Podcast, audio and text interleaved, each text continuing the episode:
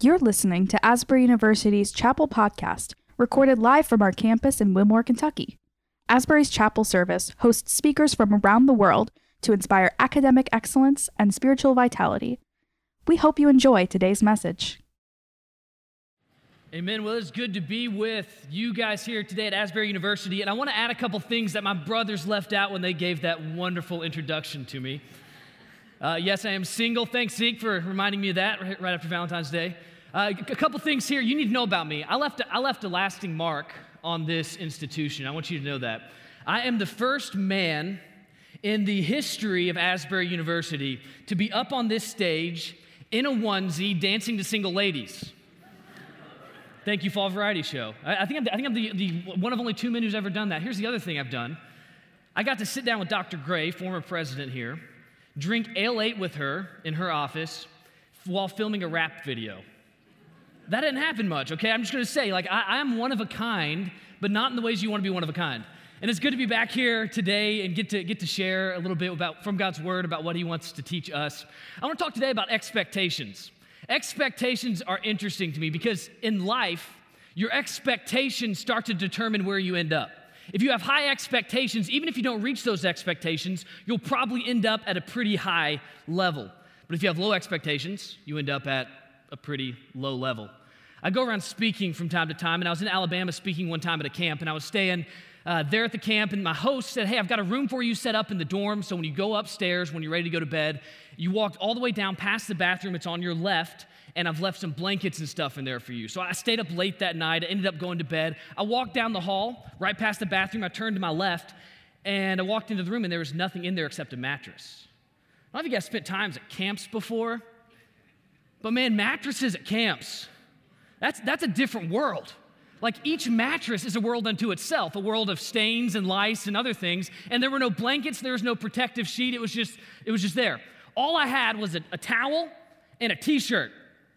And I had to figure out how to protect my body from what's on the mattress while at the same time staying warm at night. And so I had the tough thing. Do I lay on the towel and use the T-shirt as a blanket, or do I do the opposite? This is the sort of stuff people who are here for Scholarship Weekend come to Asbury University because you get the critical thinking skills to deal with problems like this.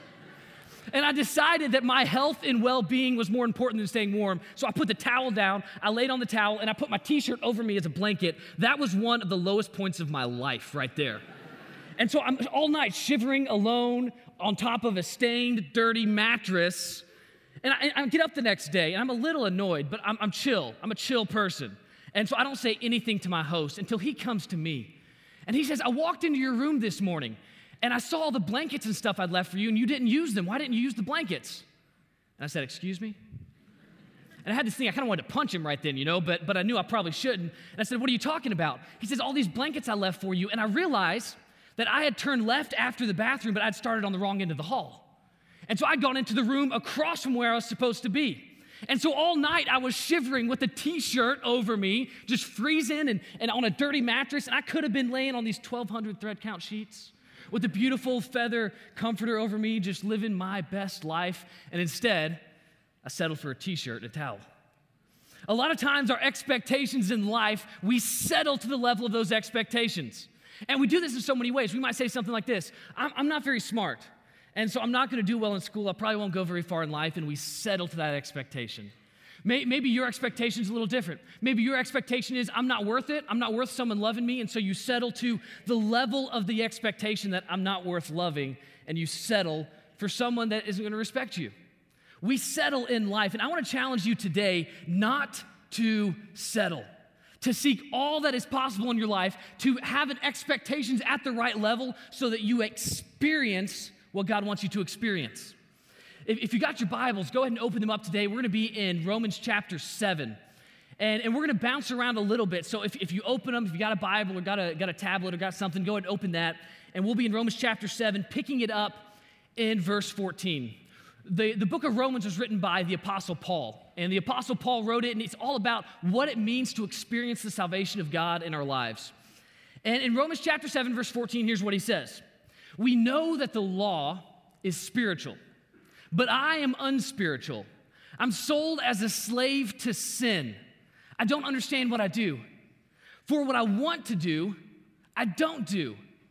But what I hate, I keep on doing. And if I do what I do not want to do, I agree that the law is good. As it is, it's no longer I myself who do it, but it is sin living in me. For I know that good itself does not dwell in me, that is, in my sinful nature.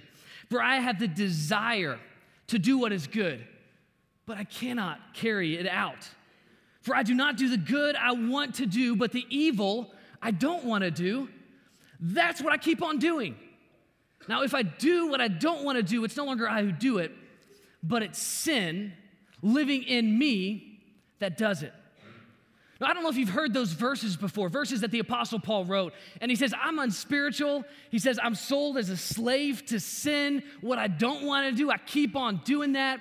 And a lot of us hear that, and we think, man, if even Paul called himself unspiritual, what am I? If Paul wrote most of the New Testament, how can I even finish this research paper? If Paul was sold as a slave to sin, man, what does that mean for me? And our spiritual expectation descends all the way down to the fact of I'm stuck, nothing's gonna change. Spiritually, I'm gonna keep doing what I don't wanna do. I'm gonna stay stuck in habits and cycles of sin. And I wanna challenge you today. What if your spiritual expectations are wrong? What if your spiritual expectations are wrong? If you've read these verses, if you've heard these verses, and they resonate with you and you think, man, I am stuck, I am a slave to sin, that's where I'm going to be, that's where Paul was. What if your spiritual expectations are wrong? Here's, here's where I'm going here. Context matters when you're reading the Bible. What's going on in, in a passage matters when you're reading the Bible. And so if you talk to any of our Bible or theology professors here at Asbury, they're going to tell you that. For instance, let me show you. There's a couple verses here I want to show you that help you understand this. If you're a guy, and let's say you live in Trustees or Johnson here on campus, and you're trying to figure out your love life. In other words, you don't have a love life and you're trying to get a love life, okay? And so you're trying to figure this out, like, hey, you know, there's a couple beautiful women I'd love to just talk with, trying to work up the courage. And you say, I'm going to go to God's Word for a little guidance here. Now, I think that's a good thing to do. I, I go to God's Word for guidance all the time. But but you're, you're not really sure where to go, so you do the whole thing where you flip it open and you put your finger down. And you happen to turn to Hosea. You think that Hosea sounds like a good book. Hosea chapter one, verse two, you say, that sounds like a good place to start. And it says, marry a prostitute. You say, Lord, you have spoken. I'm an obedient servant. Or you're studying, you're studying for a test, and you haven't put in the time, and you're like, Lord, I need you to bridge the gap between my inability to study and what's going to be on the test. And so you say, Lord, give me some guidance, and you go and you go to Ecclesiastes chapter ten, verse nineteen, and it says this, money is the answer for everything. No, I thought it was Jesus, but no, it's money. And so you take a fifty dollar bill, and you staple it to your test when you get done, and you slip it in to your professor. Money's the answer for everything. Now, of course, there's good reasons why these are written, and I'm not mocking the Bible at all. What I'm saying is sometimes we can't just pick up a verse and say, that's my theology, marry a prostitute. That's my theology, money's the answer for everything. We have to understand what's going on in a text. So here's the context of Romans chapter seven. Paul is writing to people who are under the law, the law of Moses. Now, the law of Moses, if you didn't grow up in church or grow up in Sunday school, the law of Moses Is, is the law that was given to Moses when he was on Mount Sinai, the Ten Commandments, along with a lot of other laws. And you can find these laws in Genesis, Exodus, Leviticus, Numbers, and Deuteronomy, first five books of the Bible. And the Jewish people followed this law because God had given it to them, and it was good. But what they, what they failed to understand was that God gave them this law not to fix their spiritual problem, but to show them that they had a spiritual problem, show them God's will and that he wanted them to follow it, but that they couldn't follow it. And so in, when Paul writes this, I'm unspiritual. I'm sold as a slave to sin. I keep on doing evil. I'm a prisoner of the law of sin. He's writing it because he's addressing the question of, I'm a Jew, I'm following the law, but I keep being stuck of not being able to do what God asked me to do. And Paul is writing under this context. Here's the other context he's writing in. What comes right before Romans chapter seven? Trick question. Romans chapter six. Yeah, this, it's one of those questions that's a little too easy, right? Romans chapter six. And in Romans chapter six, follow me for a minute here, Paul writes all about how we're freed from sin. This is what he says, Romans chapter six, verse six. He says, our old self was crucified so we should no longer be slaves to sin. In other words, you're not still supposed to be a slave to sin. That's gone, done away with. You're free in Christ. He says this in Romans chapter six, verse twenty-two. Now you have been set free from sin. You become slaves to God.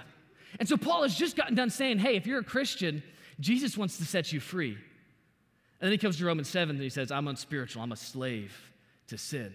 You're like, Paul, what's going on here? I imagine the guy who's his scribe writing it down is, is writing down Romans six. He's like, oh, amen, we're freed from the power of sin. Oh, that sounds good, Paul. And then Romans seven, I'm, I'm a slave to sin. And he looks up at Paul and is wondering, wait, what, what's going on? I'm unspiritual. What, what's going on, Paul? And he looks at him and he's like, Paul, I know what's going on here. You're not you when you're hungry.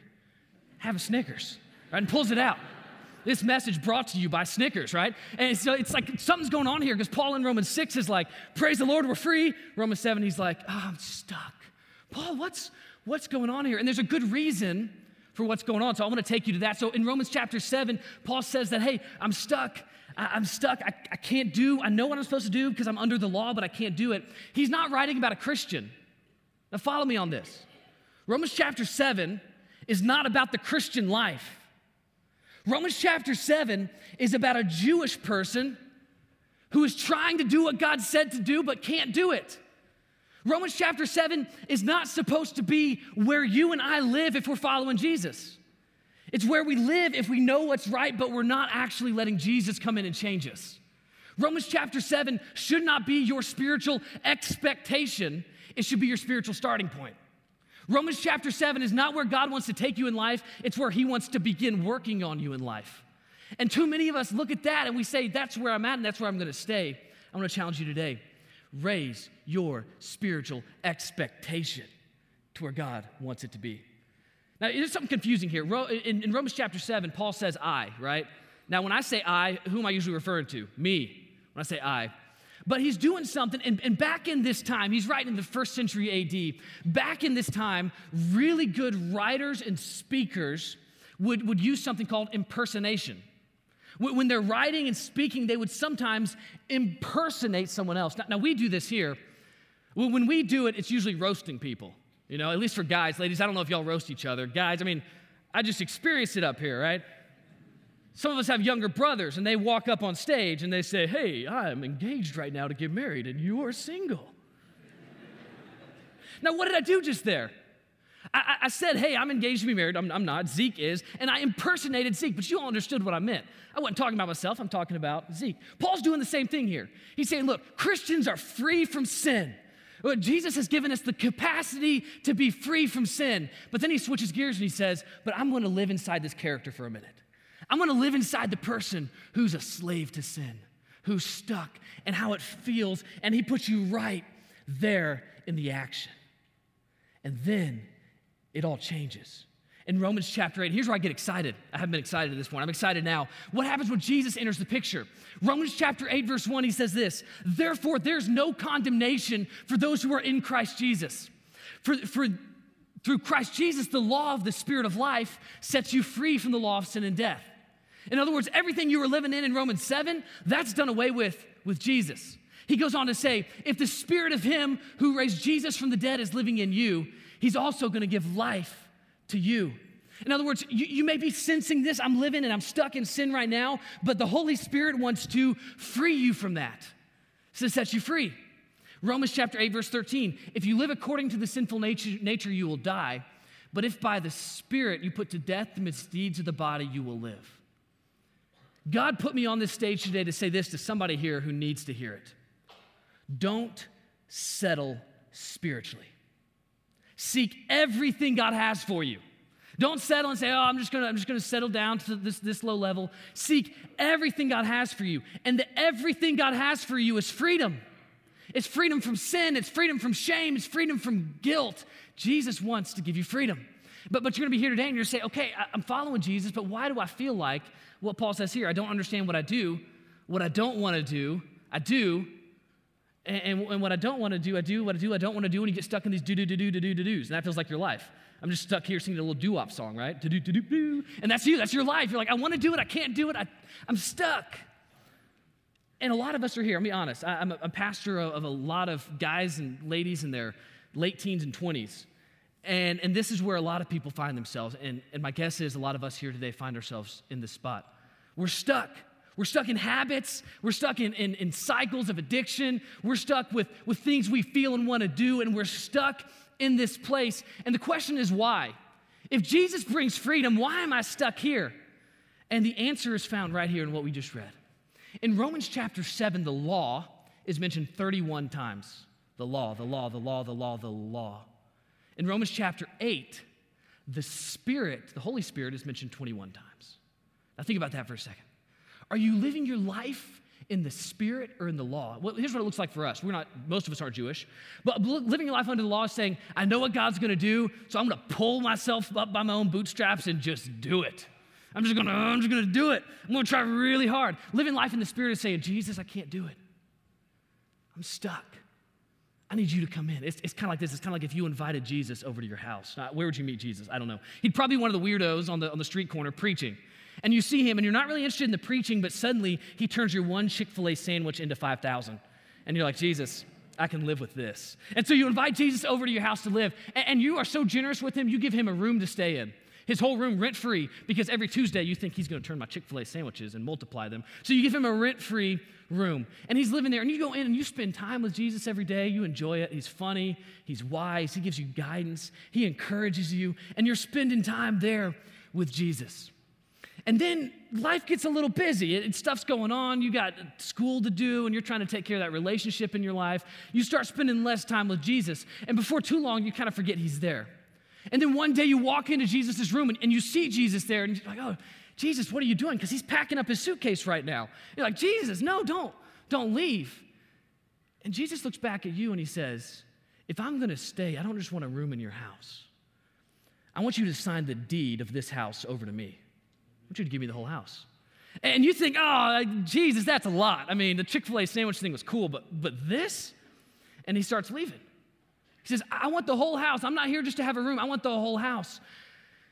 And so you, you sigh and you grab the deed out and you sign it over and you hand it to him.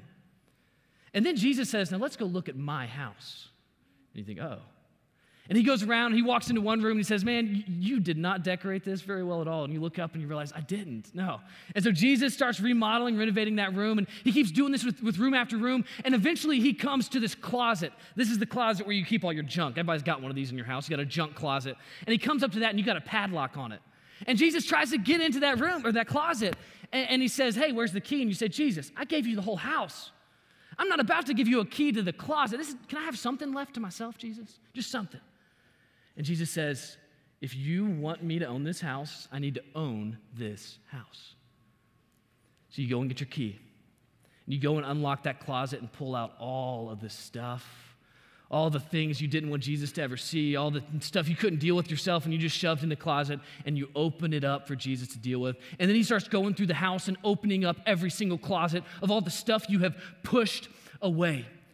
A lot of us are stuck. We're stuck right now in our lives spiritually because we have given a lot to Jesus. We've committed our lives to him. We're doing our best to follow him, but we still have areas in our life. We have closets we've locked off from Jesus working in. And you will stay at a low spiritual level. You will settle into a place where you are stuck spiritually until you let Jesus have access to the whole house, until you open it all up. So you may be here today and you may think, I want to honor and I want to love my boyfriend or girlfriend, so why am I stuck with this habit of porn? I want to be a person of truth. So why do I keep on finding myself when, I'm, when I feel threatened, I start lying and start messing with the truth? I want to love other people selflessly. I want to be someone who just gives and gives and gives and loves other people. So why do I always end up selfish and self-focused? I want to be a person of integrity. So why do I always revert back to cheating? I want to be someone who loves others, even the people I really strongly disagree with politically. So why do I lash out at them every time they say something I disagree with? Why do I do what I don't want to do? Why can't I do the things I want to do? Only when Jesus have, has access to every part of your life can you really, truly, completely be transformed. Now, Jesus can do a lot of good in your life before you give him everything, but it's not until you give Jesus every part of your life that he can really come in and transform even the deepest, darkest parts of you. And let me tell you what Scripture teaches, and we see it right here in Romans chapter eight. Jesus brings freedom from guilt. He brings freedom from shame. He brings freedom from the power of sin. And I know there's a lot of us here today, and you feel the guilt, you feel the shame, you feel the power of sin in your life. And you may have already prayed a sinner's prayer, but, but there's so much more to the Christian life than that. I was right here in this, this exact room. I was sitting up in section C. All my section C people, give me a little whoop whoop. Yeah, I love you guys up there. You guys are right here with me. I was in section C, row D, seat nine. That's weird to remember your chapel seat because I was a freshman, first semester freshman. And I was sitting in that seat when there's a preacher up here, and he began to talk about uh, a different passage that I'm talking about today, but he talked about letting Jesus have everything. And, and I was sitting up there, and I thought, man, I've given Jesus everything. I was already, I was eighteen years old planning on planting a church. I was all in, man. I was all in for Jesus. What else do I have to give? I put it all out there. And then it hit me like a ton of bricks. It's like somebody just dropped some bricks, and they swung over and hit me in the gut. Because I realized as he was speaking that the, the vision, the dream God had given me of planting a church, I had turned it into an idol. Here, here's what I'd done. I knew God wanted me to plant a church, at least I felt pretty sure at the time. But you know, like, does God want me to plant a small church? No. Like, I'm Elijah flipping Friedman, freshman at Asbury flipping University. Like, I'm going places. I'm doing big things. I got invited to scholarship weekend. Like, how can you stop this train from moving? You know what I'm saying? I'm going to plant a church. It's going to be big. It's going to be bad. It's going to be awesome. And it's it's going to keep growing. Like, we might start off small, like five hundred or so, you know. But, like, give me a year. Give me two years. And, man, you can't hold the people back from this kind of preaching, from this charisma. You know what I'm saying? And so I knew that, that I, I was going to have a big church. And so I was up there, you know, in my seat up there, C D nine, right there. I don't know who's sitting there, but I was right in your seat. And I was I was thinking these thoughts. I'm going to plant this kind of church. Praise the Lord, because he has called me, and I am set apart. And so I was ready to do that. And then I realized in that moment what I had done is I had built my dream, or built God's dream into my dream. I said, God, you're calling me. That's good, but let me tell you how good it's going to be, how good I'm going to make it. And what I had done is I'd taken his dream, I'd perverted it, and I'd turned it into an idol in my life. And I had to, in that moment, give it up. I'm talking like it, the Holy Spirit hit me in that moment, and I was overcome, and I was weeping, because in that moment, I not only signed the deed of my life over to Jesus, but I opened up a closet that I'd been holding back from him. A lot of us here today have closets in our lives, areas where we're saying, Jesus, we're not going to let you work. Yeah, we love you, Jesus. Come, come into my life, but we're not going to let you work in this area. I'm not going to let you come in and mess with my porn habit. Like, that's something that's just too far, too deeply ingrained in me. I'm not going to let you come in and deal with my selfishness. That's just who I am, God. I'm not going to let you deal with my future. I'm scared I might not marry the hottest person at Asbury. I, I got, I got to keep, I got to keep my future to myself. I'm not going to let you tell me what to do, because you're probably going to call me to be a pastor. You're going to call me to be a social worker or a teacher. Oh, that'd be terrible. I'd have to go spend time with kids every day. And you say, God, I'm not going to let you deal with that, and you keep your closet locked up. Let me tell you, you're not going to experience the freedom the Holy Spirit brings until you open up your life to the Holy Spirit. And you cannot change yourself. And that's the whole point. You can't change yourself, so quit trying to keep that closet to yourself. Open it up to what Jesus wants to do. And I believe that right now, Jesus brought you here not because you had to attend chapel today, not because you were here for scholarship weekend. I believe Jesus brought you here today because for so many of us, we need to open up that closet in our life. And you say, Jesus, I'm done trying to figure this out. I'm done trying to figure it out. I want you to come in. I want you to come in. I want you to raise my spiritual expectations, and I want you to give me the power to reach your expectations for my life. Too many of us are here, and we are settling. And all it's going to take to move you from settling to living the life God wants you to live is just opening up the closet in your life to Jesus. This is what it says in Romans chapter eight, verse nine. If the spirit of him who raised Jesus from the dead is living in you, then he who raised Christ from the dead will also give life to your mortal bodies because of his spirit who lives in you. A lot of us are living in those mortal bodies right now. A lot of us are living lives that are controlled by the power of sin. And right now, God has brought you here to be freed from it, to be set free, to have a life that, that is not perfect, but a life full of God's love, full of his freedom.